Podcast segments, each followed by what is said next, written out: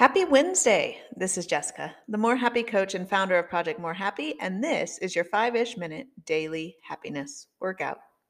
Today, we are going all in on the happiness pillar of curiosity. Why? Because practicing curiosity can lead to greater personal growth, increased happiness, and a more fulfilling life.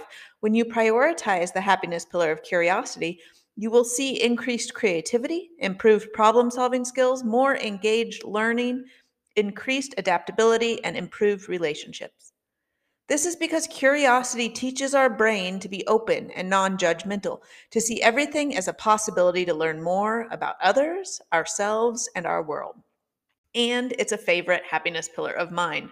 So today is all about the amazing pillar of curiosity. Our workout's to look like this. We're going to do three what questions. We're going to do two lessons learned and one observation assignment. We begin with three what questions. When we ask open ended questions of ourselves and others, we encourage more information to be shared, with more opportunity to express our thoughts and feelings. When we are practicing curiosity, we need to avoid asking yes or no questions because those stop the thought process. They close off any additional exploration. Open ended what questions can help you gain a deeper understanding of others and to learn new information. So we're going to come up with three what questions to ask today. You might ask your boss, What do we need to accomplish for this to be a successful project? You might ask the barista, What is the most ordered coffee drink here? You might ask your kid, What do you want to do in the evenings now that the days are getting longer?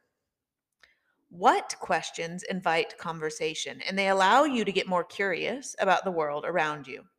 So, what are three what questions you can ask today.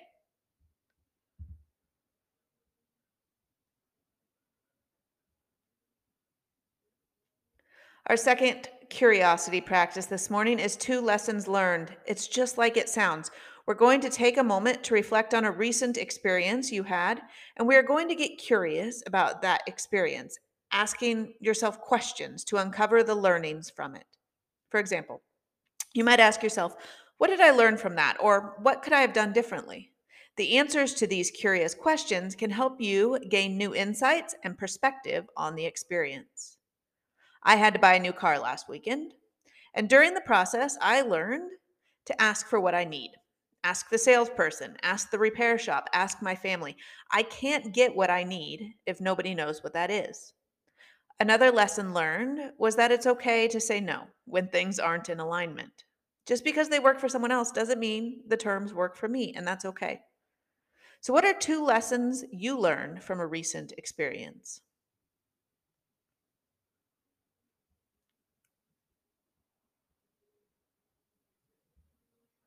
Our last exercise in the happiness pillar of curiosity is an observation assignment. We are going to be sleuths to our own lives for just a moment. Wherever you are, whether at home, in the office, driving your car, Wherever you are right now, I want you to get curious about the world around you. Really notice what's in your view. Take it all in. What color are the walls painted? How many different textures do you see? What does it smell like right now? What do you hear? Really leaning into our senses for observation is a good exercise in curiosity because it will open up new portals and experiences in your world. That's all we're practicing here with this observation assignment. We are letting our senses go to work to describe our current reality to us. So that's it. Our five ish minute happiness workout today included three what questions, two lessons learned, and one observation assignment. Stay curious, friends.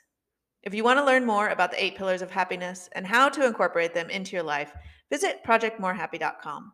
Now go forth and be happy.